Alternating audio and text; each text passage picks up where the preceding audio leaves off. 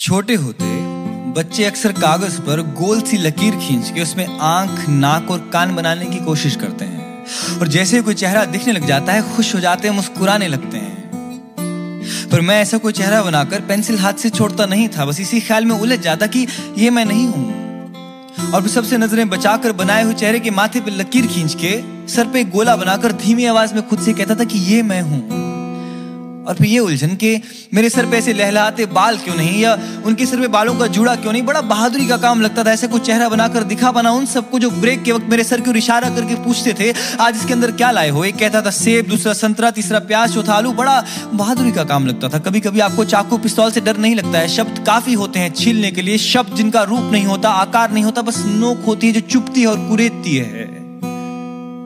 मुझे याद है आज भी मेरे स्कूल में, कॉलेज में, मेरे साथ वालों का मुझे मेरे नाम से न बुलाकर पाजी, पापे, ज्ञानी बुलाना, उनके मुँह पे मुस्कुराकर अंदर क्या महसूस करता था, मैं ही जानता था। कभी कभी इतनी शर्मिंदगी होती थी कि लगता था उसकी तपिश से रूह पिघल जाएगी।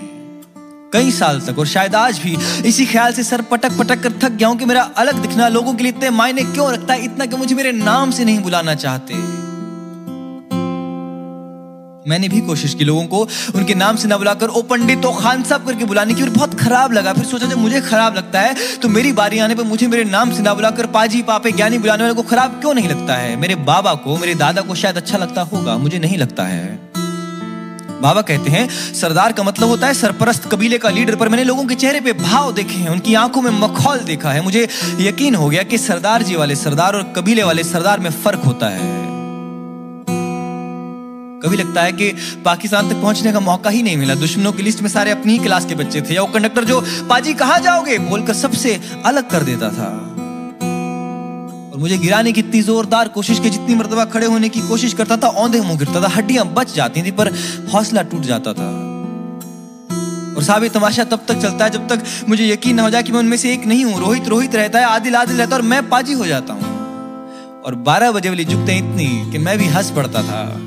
और कभी कभी घड़ी के सामने बैठ के इंतज़ार करता था कि देखो बारह बजे आखिर होता क्या है, शायद मुझे कुछ हो जाए पर नहीं हुआ। लोग अपना रंग नहीं चुनते, अपनी जात नहीं चुनते, अंधे वो होते हैं जिन्हें लगता है उन्हें सब दिखता है। आज मुझे लगता है मैं इन सबसे ऊपर उठ चुका हूँ, पर फिर भी कोफ्त होती है, घुटन होती है।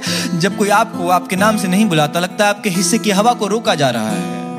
गलती बहुत लोगों की पर पहले शायद मेरी, मुझे वो चेहरा बनाने के बाद, वो लकीर खींचने के बाद, छुपने की बजाय, दुबकने की बजाय, चिल्ला चिल्ला कर कहना चाहिए था कि ये मैं हूँ। हँसते हुए, भागते हुए ये मैं हूँ, उड़ते हुए, मुस्कुराते हुए ये मैं हूँ, ये मैं हूँ, ये मैं हूँ। अपनी शर्म से लड़ना सबसे बड़ी लड़ाई होती है, और उस पर फतेह पा लेना सबसे बड़ी फतेह।